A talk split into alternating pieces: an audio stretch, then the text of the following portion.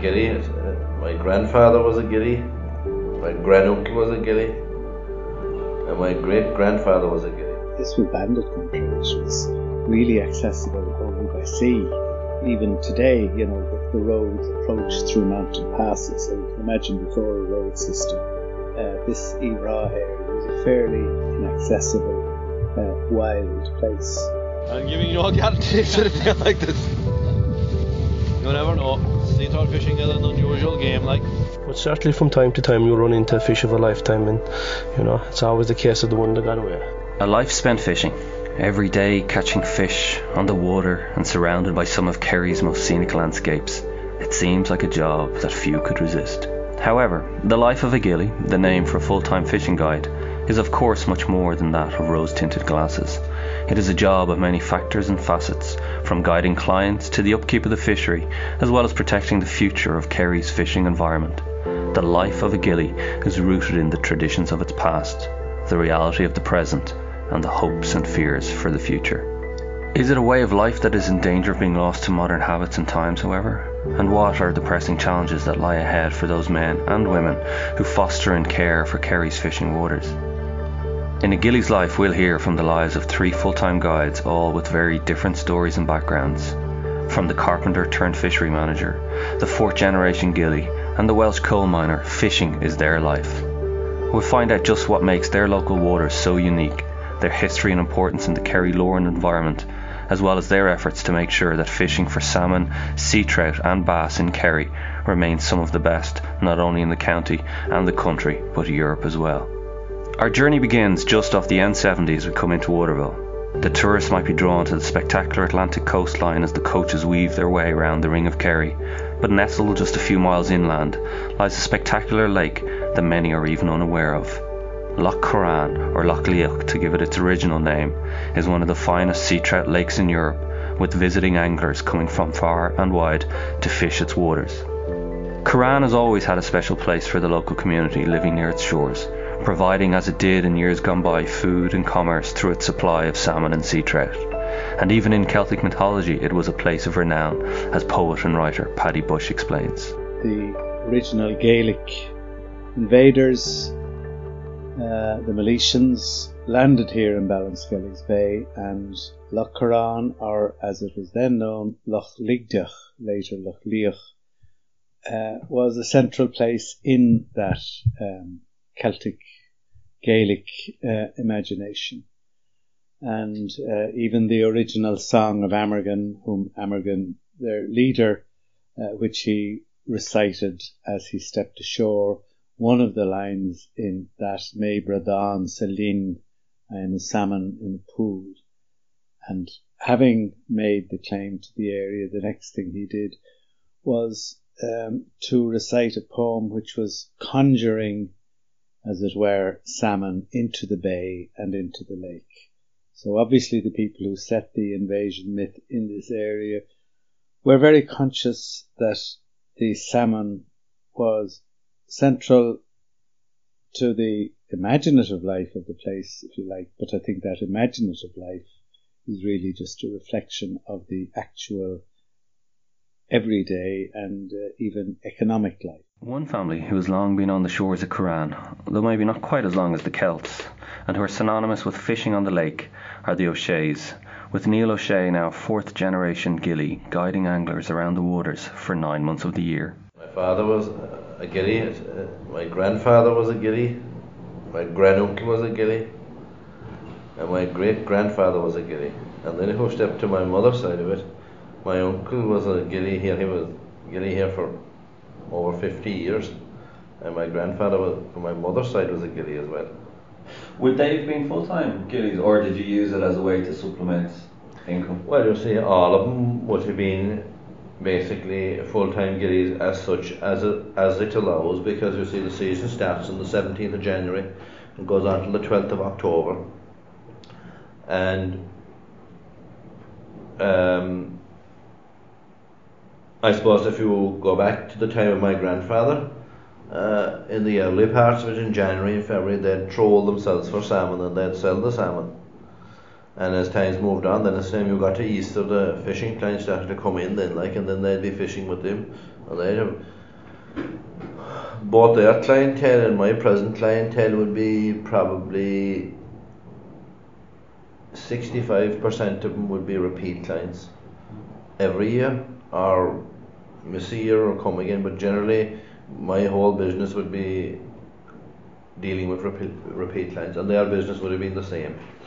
And even back then, like, you know, if we're talking 30, 40, 50 years ago. More, even if we wanted to. Yeah, go right back. Like, what were the kind of clientele back then that used to come fishing? Was it a very kind of wealthy kind of class? Was it a, where did they come from? A lot of them came from England, and you had a lot of people from Ireland as well, but it was mainly English retired people at the time, like, you know, and you know, you always hear people saying that Waterville is very far away to get from, but after the First World War and after the Second World War, it was an army, like some of them army clientele that had retired coming from England, like, and spending 2 weeks here and 3 weeks here and fishing every day, like. And how did they get, I suppose, get the boat over to Dublin, was it? Or to Cork, I suppose, yeah, as well, like, and then it was up to Rosslare, I don't know at the time, where then by train down to Carserine, and then if you go back to the time, and then if you come to the time of the ferries, like, they'd be driving from England, like. True, true. Yeah. And even was it busy back then? Do you know? Fierce busy. In fact, maybe busy. I mean, it was all based around the hotels then. You had the Butler Arms Hotel and the Southern Lake Hotel, and all the clientele that were coming in directly to them, and the ghillies were working through them, like. Where at the present day, the whole thing has changed now to the ghillies that are bringing them in.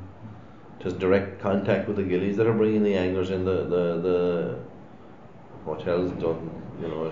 I suppose the beauty of that, isn't it, because of the internet and all that, yeah. You can have your own website and people. I mean, that's all. That's what it is at the moment now. Is everything is coming through the website, like, and you know, even in my early days, it was all phone calls and, you know, written things like that. That's gone. It's all emails and all texting and. Yeah, all digital. All digital, yes. Like, it's no problem for a fella from London to ring me in outside in the middle of the lake, see what the fishing is like. From the heyday, where so many ghillies were being employed by hotels in the area to cater for the visiting anglers, the numbers now guiding full-time on Caragh has fallen dramatically to perhaps no more than half a dozen. There have been many changes affecting the demand for ghillies, not least with the internet, but also going back to the introduction of outboard motors on boats in the 1960s. At that time, it was all done by rowing, like. It was in the late 60s that the first of the outboard motors, the engines came in there, and then you started to get another situation there, then where people would have private boats would be started to come into the scene, where there was no such thing as private boats before. They were all ghillie-driven boats, like, and then. As they passed on, some of the people that were with them bought their own boat rather than going down the ghillie line again. Well, at the present day, we're probably about 10 ghillies there, like, in total, like. Would you be one of the few full-time? There's 5 or 6 of them full-time enough, yeah. You see, then you got another situation there where the Donnellys on the other side of the lake and the Sullivans next door here in ourselves started to get self-drive boats. We supply the boat and the engine and everything, and they just hire it from us for the day anyway. They're self, you know. And you tended to get what you tended to start to get then was you get guys coming down who would regularly fish the Caragh or the Mask or Sheelan or any of these. They'd come for a weekend here, or they'd come for 3 days again, and they'd hire the boat, like. One thing has remained constant, and that is the method and means of catching fish, for Lough Currane has a strong tradition and past with fly fishing. There was always a long tradition of fly fishing here. I mean, you talk to my grandfather and I never met my great grandfather, like, but my grandfather, they were all into fly fishing. They were all very well able to fly fish, like. It was all part of it, like, I mean, you know, there was always a part of, there was always people came here specifically to fly fish. As for saying, you can't say it was invented here, like, but I mean, like, it is there as long as any type of angler came here. And is it regarded as the best way to catch? I don't mean most pleasing, but the most effective one. For sea trout, it is. Mm-hmm. The most effective way to catch sea trout, yeah. You were in the Premiership when you were here, like, and in the top of it as well. The elusive sea trout, or white trout as it is also known in Ireland. As a fish, it's probably ranked behind salmon and brown trout in terms of people's knowledge, for it is a fish that is elusive and hard to catch. In many fisheries, especially on rivers in Wales, sea trout can only be caught at night time, such as the fish's wariness in the water. But Caragh is different. Caragh has gained a reputation as Ireland's premier sea trout water, especially if you want to catch a record size, as Neil O'Shea explains. It's such a famous lake for large sea trout, and also if you go through the sea trout scene, like, and you go to the likes of Wales, where they have very, very large sea trout as well, in parts of Scotland. And a lot of the river fishing for sea trout is done at night, like. We're here, it's all done during the day. We have social hour sea trout. And then the possibility is, like, of catching a very large sea trout. Like, there was a man fishing with me from Yorkshire, Sean Smith. He caught him, he was 13 pounds 5 ounces. He was the biggest sea trout caught in Ireland, but the biggest sea trout ever caught on fly in Ireland. The sea trout is a migratory fish. He comes to the fresh water to breed, like, and it's just, we try to intercept him in his way. The thing with the salmon is that he migrates, and he does one winter at sea, like, and he returns and as a grilse, and the salmon, if he does multi-winter fish, they call him, maybe 2 winters at sea, he returns as a spring salmon, where the sea trout do the same thing, but they don't migrate as far. When some of the sea trout smolts migrate in, let's say, April and May, like. A lot of those would only stay at sea for 6 to 8 weeks and returned in at a pound or a pound and a half would be a good one, like. But then the ones that'll go on and stay that winter at sea will return the following May, then they can be 2 or 2.5 pounds. And they tend to the bigger ones, you know, the ones that you get up to, say the ones that you can get, say a specimen sea trout in Ireland is 6 pounds. And the fish that are large and that would be multi-winter fish that migrate a couple of times or even 3 times. Like, I was going to have to get out onto the water and see if I could catch an elusive sea trout, and even better yet, a record-sized one. But on this September day, looking out from the hut beside the water's edge, the wind was whipping up a gale and white horses were chasing each other from bay to bay. The rain continued to lash down on the Caragh roof, and we decided instead to put the kettle on and wait it out, while I had time to catch up with another man whose life was spent full-time on another water in Kerry on the Upper Caragh fishery. The Upper Caragh is considered one of Ireland's finest salmon rivers and lies nestled amongst the McGillicuddy Reeks in the heart of Kerry. Privately owned by a Swiss architect, the system lets out at 7 beats on a daily basis.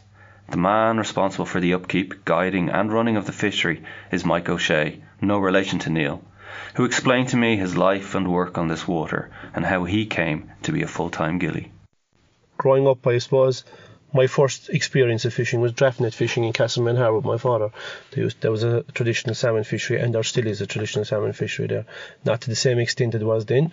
Yeah, growing up, I was always around the strand, and my first salmon, I suppose, experience of seeing salmon was in the draft net with my father over the years, you know, and numbers of salmon that time were obviously a lot higher than they are now. Talk to me a bit about actually the draft netting. It was a way of life for people. It wasn't something that you did for hobby fishing. Fishing was how you earned your money then, wasn't it?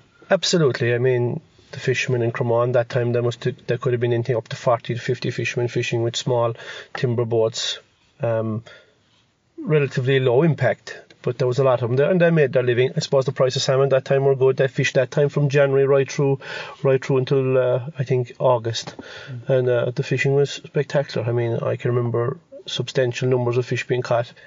Maybe sometimes not by ourselves, but you would actually see other boats getting a lot of fish. Yeah. And would the fish then be sent on to London as a Billingsgate? They were sold locally to I think the main buyer at the time would have been Cremont Seafoods.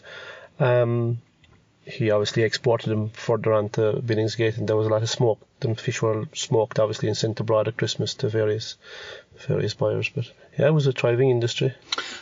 When then did you kind of start picking up the fly rod, maybe, and get into that side of fishing? Well, it's a very different side of it, like. Well, where I'm from in Cromane, there's a small lake, and I suppose I started fishing there first, initially for trout with a few worms, and like all children do and kids. And I can always remember my father saying, "Put that rod away. You'll never get nothing out of that rod."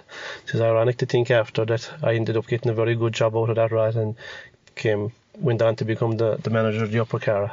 You know, you have this persona by commercial netsmen I suppose there probably is netsmen out there who do a bit of angling, but at the time, I remember my father saying, you know, it was them against the rodmen. You know, that was the way it is looked at, and it's probably still looked at.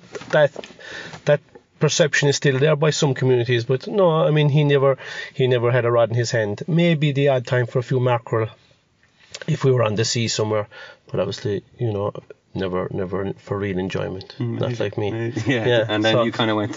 So then you started getting into it more and more, but did it become? It was more a hobby for you, obviously. It became a hobby. Yeah, it became a hobby. I used to cycle from. I lived near the mouth of the Caragh there, and I used to cycle back there as a young fella with the rod tied onto the bar of the bike, back for a few sea trout in the evening, or you know, if you were lucky enough to have a salmon, you know, a salmon that time for a young boy was a major deal. With I can't recall catching too many salmon, but certainly a lot of sea trout and a lot of brown trout.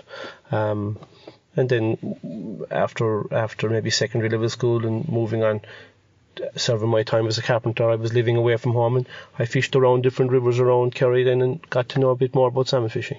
When did it kind of come into your head, or was it ever a career plan, or was it something that happened by accident that you ended up full-time in as a ghillie? It kind of did happen by accident. It kind of fell into my lap, to be honest with you. As going through work and having a few more pounds to spare, being qualified as a carpenter, we started fishing different places, and one of those places would have been the Upper Caragh. I got to know the manager there. His name was Vincent O'Shea, no relation of mine. Started fishing there. Obviously, you're seeing that you can fish and you can catch a few fish, and there would have been a lot of guests going through their books at the time, and still is. And he just coincidence one day he asked me would I be interested to take a couple of these older guys out in the boat.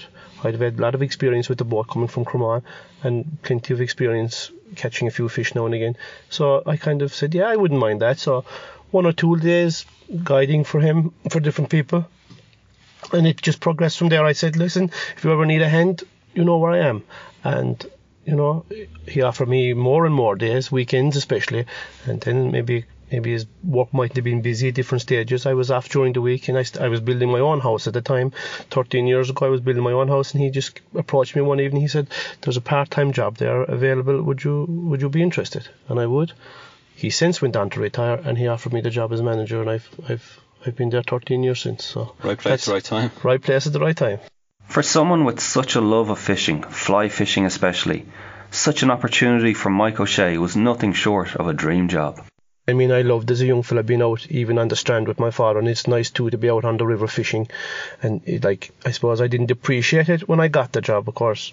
But now, looking back at the last 10 to 12, 13 years, yeah, it is a dream job. I mean, I have a lot of friends around, and they're saying I'm like a professional footballer.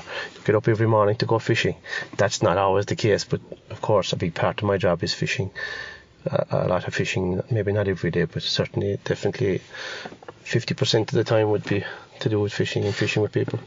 Tell me just what your job entails, because you're a fisheries manager, so it's obviously there's many different aspects of that. Maybe you might explain, people mightn't understand exactly what a fisheries manager does. Well, being a private fishery, the Upper Caragh, the fishery consists of three private lakes, Lough Currane, Clun Lake and Lough Luíoch.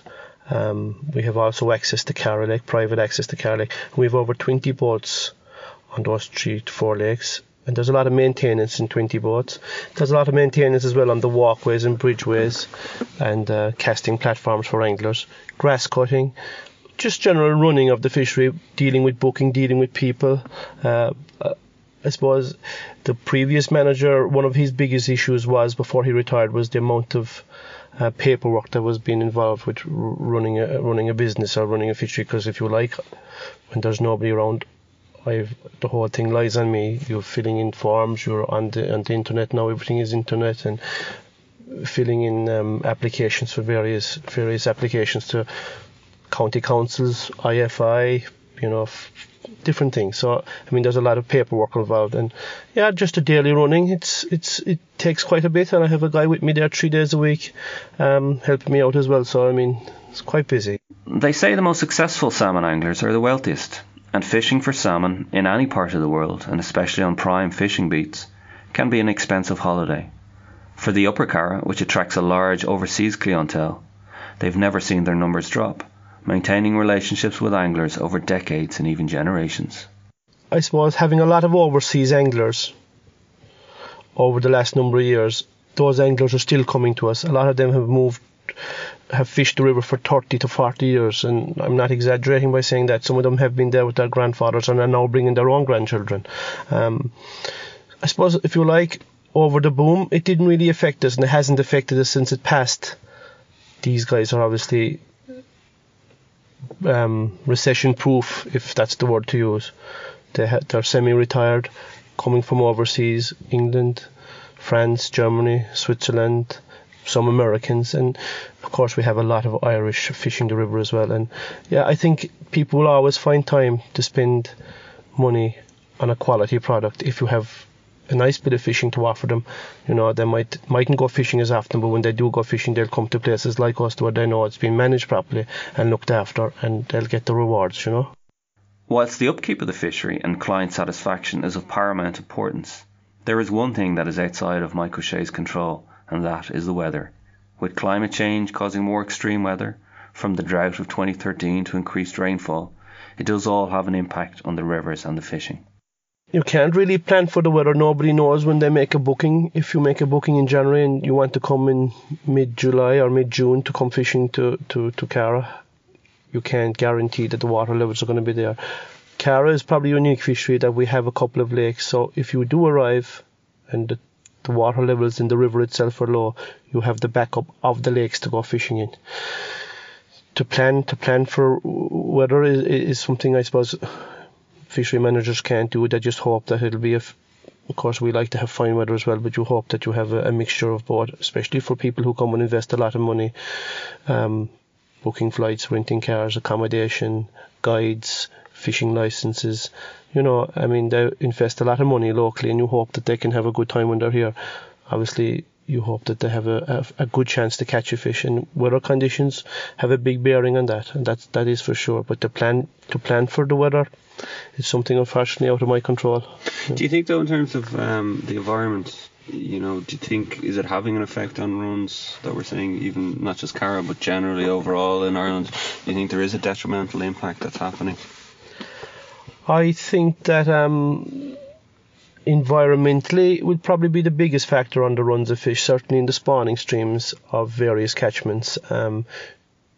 There isn't a lot of agriculture in the Glencar Valley, but there is a lot of forestation, and you have to be careful with that. They can have a very negative impact on the spawning streams and the nursery areas of young salmon, and that has not just for anglers, but that has a detrimental impact for other people as well. Like I mentioned about Cromane, the fishermen in Cromane who catch the fish, or in any other fishing community, those fish have to pass through Cromane into the river and on up into the headwaters of all the systems. And it's in everybody's interest then that the habitat is there, not just to provide anglers with fish, but to provide the wider community with a product that can be sustainable. One way that fisheries such as Caragh and Currane are trying to overcome the environmental difficulties around the wild numbers of fish has been through enhancement programs, whereby reared juvenile fish are released to mix with and increase the already present wild numbers in the waters. To some, this is tantamount to stocked fishing, whilst there can also be issues relating to the genetic strain of the fish being released into the wild. However, Mike O'Shea explains their management of the enhancement programme on the Upper Caragh and how this ensures its success. There always has been a hatchery or a nursery programme in the Upper Caragh. Before I started, they used to release maybe 20,000-30,000 unfed fry, which are the very juvenile little baby salmon, out into the headwaters of the Caragh. I furthered that, and with the help of the IFI and the Department of Marine, we went on to produce, we set up a small hatchery there where we rear maybe 10,000 to 20,000 salmon smolts every year, which we release into the Caragh. This helps nature. It's just a helping hand of nature. There's people out there too for and against hatcheries. For us, it has a positive effect. It has a good public relations effect. When people come, they see that you're working to provide them with a product that they can have a better chance of catching fish. And the Upper Caragh is a private fishery, but it flows into Caragh Lake, which is a public fishery. So by us maintaining a constant release of salmon smolts over the years, and we have seen it's definitely holding true, because the runs of salmon in the Caragh system over the years haven't dwindled at all, and I'd like to think that the hatchery has something to do with that. It's also providing fishing for the general community. Anybody can go to Caragh Lake with a salmon license and go fishing and have a chance of catching a salmon. We like to think that we're providing that as well for the wider community. So yeah, it is definitely with our hatchery, I have to say, it certainly has a positive effect on the Caragh. But people do have, some people do oppose it in some circles. I suppose the biggest argument with hatcheries would be genetics, taking in stock from other rivers into the likes of the Caragh River, buying in stock from other fisheries. Even outside of Ireland, has been over the years. People have brought fish in from various different regions. We don't do that. We go and we catch the broodstock themselves while they're spawning in the headwaters of the Caragh. We maybe take 10 to 15 female fish. We strip the eggs, fertilize the eggs, and hold the eggs in trays. And they are Caragh salmon. Genetics hasn't changed, and actually, sometimes we have the ability to lift a pair of fish that have naturally been selected themselves, and you can lift them, strip them, and release their offspring into the wild and the headwaters of the Caragh. Again, like I said, with afforestation and stuff, it's good that you can hold them in a hatchery and you can produce a larger amount of fish, you know, maybe wouldn't necessarily survive in the wild. Not always the case, but it certainly seems for us to have a benefit when you use your own stock. I think that's the way forward. I mean, and do you run that? You're responsible for the hatchery, running that? Yeah, we run the hatchery. A lot of work in running a hatchery. You know, you have to have various licenses, discharge licenses from the county council. We have a reed bed there that treats the water before it goes back in. The Upper Caragh is an SAC and an NHA, and the county council monitor it 4 times a year. So everything is done above board, and I run the hatchery and control what happens in the hatchery, and anybody can come along there and have a look at the hatchery. And it's also nice for some children to come and have a look at the little eggs developing into the alvins, and the alvins going into fry, and all the way up along until they reach smalltooth. And if they're there at Christmas, they can actually see the adult fish in the tanks being stripped. And I've had a lot of kids up looking just to teach them a little bit more about salmon. They don't get the experience to see wild salmon, you know. How long are they in the hatchery before they're released? Generally, from an egg to smolt is about 14 months, and in the wild that may take up to 3 years. So it does take the pressure off the Caragh system as well, in relation to the amount of fish that are searching for food and looking for food. So you can have 30,000-40,000 fry, and we feed them artificially, of course, but nonetheless, when you release them back into the Caragh, they migrate themselves just like the wild fish, and they come back, and we have proven that they come back, and we catch every year quite a high percentage of our fish are from the hatchery. More and more fisheries are looking at, you know, combining the elements of having the wild stock with a hatchery there just to help things along. Are you seeing that more and more as kind of fish development generally, like, around the country? Like? Well, I can only speak for myself, and I know there's a neighbouring hatchery in Waterville who are doing similar. What I can say, maybe going back 70, 80, even maybe 100 years ago, most fisheries in the country had a hatchery. I mean, the River Lough had a hatchery. There was one, I think, at Killarney, right in the town. There was another one in on the Dreenach, which flows into Killarney, just at the entrance into Killarney there, Ballydowney Bridge. There's a little hatchery there. The Blackwater, all these famous rivers, most of these rivers had hatcheries, and they were closed down over years for one reason or the other. But the way salmon stocks are going, with commercial and problems with survival at sea, it's hard to know really. I think the way forward may be that provided you use your own genetic stock from that river, I can't see a reason why more and more hatcheries couldn't be developed to help out individual cases that need helping out. Maybe not, some rivers don't need it, but it certainly, in my view, it wouldn't have a negative effect provided it's done on a small scale. Mike O'Shea's life as a fishing guide and fishery manager was not a planned one. Like so often in life, the twists and turns lead one to a path you don't realise you were looking for all along. Throughout winter, he'll be busy with the upkeep and maintenance of Upper Caragh, and once the opening of another season arrives in February, the arrival of fishermen will keep him out on the water. Not a bad way to spend the working day. I like to think for its size, it's one of the probably best fisheries in the country for its size. It is a spate river, and we are very much reliant on rainfall.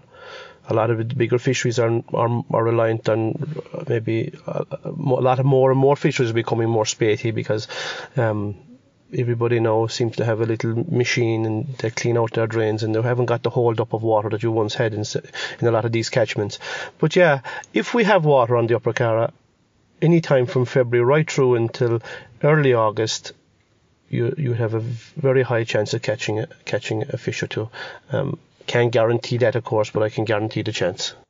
And for the chance of catching what may lie in the waters of Upper Caragh, there's always the tale of the one that got away. The previous manager, Vincent O'Shea, he was fishing in Clun Lake this year with a couple of Swiss gentlemen, and they did hook what they initially thought was the bottom, and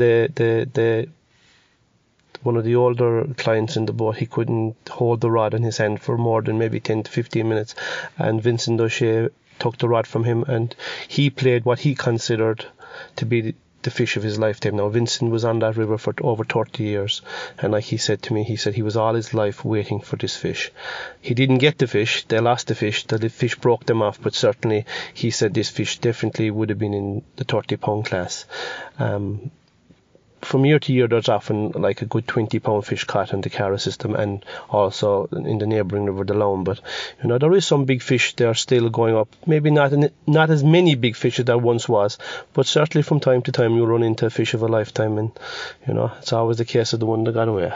After all this talk of fish and fishing, finally the squall on Currane had eased just enough to head out on the water with Neil O'Shea in the hope of catching a sea trout or even a salmon on the fly. Though with the wind still howling and the rain still falling heavily, he wasn't too hopeful for our chances. It's a horrible day. It's a terrible day altogether. But we're here out in the lake. You can't see the mountains or surrounding land. Because of all the rain and the fog and everything. Exactly. We're drifting towards Church Island. We're on the southwestern side of Church Island, drifting in a southwesterly wind towards Church Island. There's a shelf that runs west of Church Island, shallow reef, kind of shallow area that runs out for a long ways. We have started south of it now in about 30 feet of water, and we're crossing this, and this will come down to about 6 or 8 feet of water, or even less in places, and then we'll cross that. That goes for about 30 yards, and we'll go out the other side, so hopefully the fish will be on the approach as we come to it, or right across it anywhere. So we're casting out and then culling the flies in as quickly as possible, isn't it? Yeah, retrieving it, yeah. You have to keep in touch with the flies at all times, like. Would you be hopeful on a day like this? I'm giving you no guarantees for anything like this. You never know. Sea trout fishing is an unusual game. Like, if you just came across a couple of fresh fellas now that'd be in from the sea, you would get him all right. But the residents would be fairly reluctant to come today, maybe. It's interesting, that like on such a bad day as this, and yet we're seeing probably about half a dozen. No, there's probably 30 more anglers here today. Yeah, which is it's testament to either their foolhardiness or the power of Currane. Yeah. Desperation stakes are hitting him now, you see, because the season is nearly finished, like, yeah. And every fellow wants to try to get as much as he can out of it. But it has fished very well right through this season, really, except for the very warm period. But we just have to get a lot of rain over the last few days now, and it's kind of upset. The level of the lake is rising, and that kind of unsettles the fish again, like. Does fishing really, in terms of it needs kind of just settled conditions, preferably, is it? For sea trout, yes. Change them enough for salmon can be workable, but it's better if we get kind of more even wind, and like in September you could cope with in September the wind can be very light, like, and you could still have great success with sea trout, but earlier in the year in May and June when you were fishing for sea trout you needed quite a breeze like we have today. But hopefully we'll get one of them to make a mistake. It's tougher fishing kind of at the back end, is it? No, well, you see your lake that there's full capacity of fish in it, so you know you should have the big amount of fish in it, like.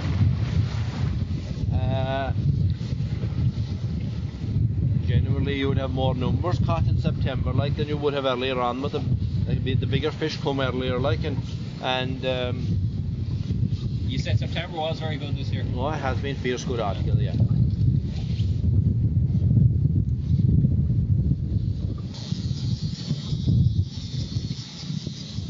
Suffice to say, there were no fish caught by me that morning. Neil did catch a few small brownies, but the sea trout remained elusive, as did most of the rest of the lake and the surrounding islands and countryside, blanketed as it was in mist and fog. It was more than a soft day. It was a mucky, wet and windy day to be out on the water, and by lunchtime we were heading for the shore again, where I wanted to find out more about the history of Lough Currane from poet Paddy Bushe, who explained to me how the fish in the lake, especially the salmon, are interwoven into the mythology and tales of the water itself. Obviously, when you had a pool rich in salmon, you know, now known as Butler's Pool on Currane, which gives the village its name, now gives the lake its name, the pool itself and the river. So that pool where salmon were easily trapped or caught or netted or whatever way it was done in the past was very central to the place, and that's reflected in, as I say, that Celtic mythology. Later, when the area was Christianized and St. Finan, or St. Finian as it's anglicised, was the patron saint of the place, founded Church Island on the lake, which is a very important monastic centre. The story of his birth, the usual pattern of associating a miraculous birth with a saint, the story of his birth is that a salmon came out of the sunset into his mother's womb. So you had that association with the Christian patron saint of the place, and there are a few stories that talk about miraculous meals of salmon appearing when Finan had important visitors from the king or had beggars to feed and various things like that. So the imagination reflects the ordinary reality of the life. So the salmon is hugely important, and of course the tourism of the place, and in fact I think the colonial occupancy of the place were built around the salmon. Currane is the pool, you know, it's just one small pool, and that's what it originally was. The river, which is now the Currane River, used to be known as the River Feel, now in Nefela, the same as the name in North Kerry. And the lake, as I said, was known as Lough Luíoch, after one of the original Milesian invaders. It was really in the century, you know, between the late 16th century and the end of the 17th century that the name changed officially and on maps from Luíoch to Lough Currane. And when if you look at it rationally, why should the lake be named after just a pool? But I think it reflected the fact that colonial powers, particularly Cromwellian times, now owned the fishery. The Gaelic mythology and whole history of the lake and the origin myth of the Gaelic people was of no interest in them. They possibly weren't even aware of it. It was the commercial possibilities of the salmon fishing that interested them, and they became very important for a few centuries after that. And that's what the lake and the river became known as, because it was the commercial fishery which was of interest, not an old Gaelic story. Lough Luíoch is officially making a comeback in recent times, and I think it's good to see the two names. You have that tradition.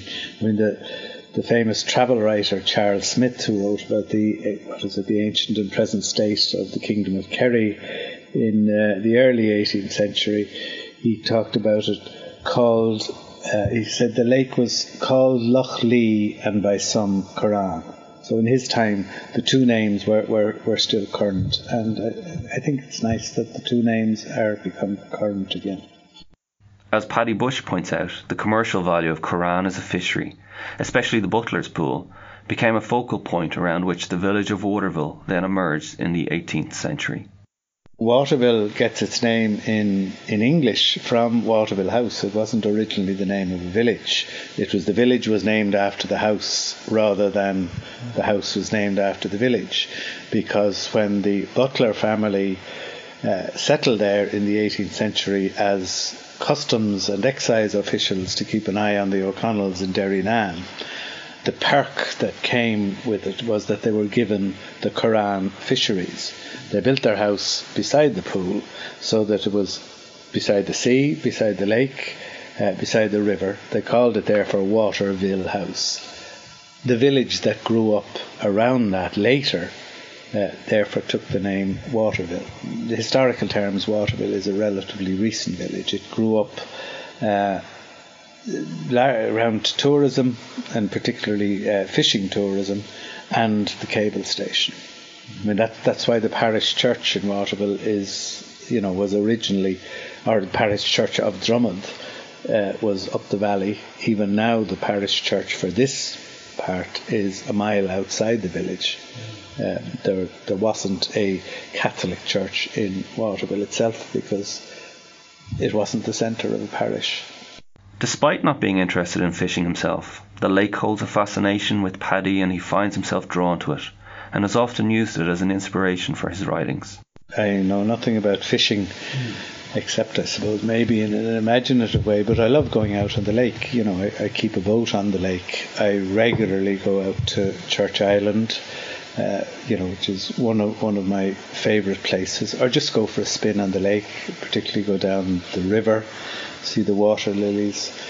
I love going over to the Sunken Castle, which again is, I think, a fascinating place. It was the seat of the McCarthy family, the McCarthy Moors, when they were losing their power to the Norman invaders, during the 14th century. At least two generations of them made their headquarters on what is now a heap of stones in the lake, but was, the seat of the McCarthy Moors at what was then the edge of the lake of Lough Currane.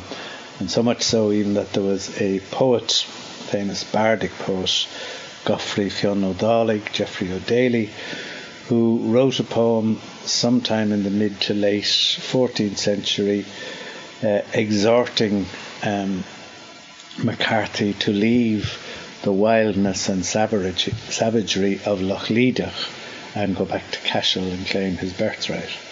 In those days, it was because there wasn't much of a Norman influence in the place. I mean, as far as the establishment, what was becoming the establishment, was concerned, this was bandit country. It was really accessible only by sea.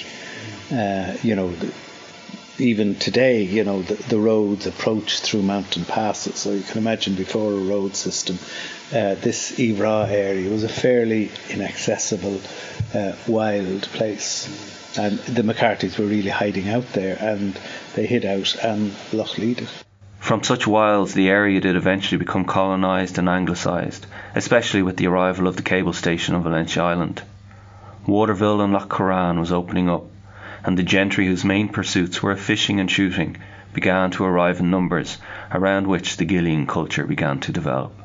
Certainly there were people and indeed whole families, almost dynasties of Ghillies, if you like. And it was very much part of the social and economic fabric of the place. I mean, the Butler Arms bar to this day is known as the Fisherman's Bar, and even when I came here, there was a little hatch there where the clients apparently used to send drinks out to their ghillies, who were in what was a fairly basic bar on the outside at that stage. And I'm glad to see, social circumstances have changed, so a lot of economic power has now moved to the outside bar, which is a very good thing. The Ghillie life has been part of Irish and Kerry culture now for generations, still serving and guiding Irish and overseas visitors to these shores. Currane has sustained a living for the families for centuries now, with each generation adapting to change.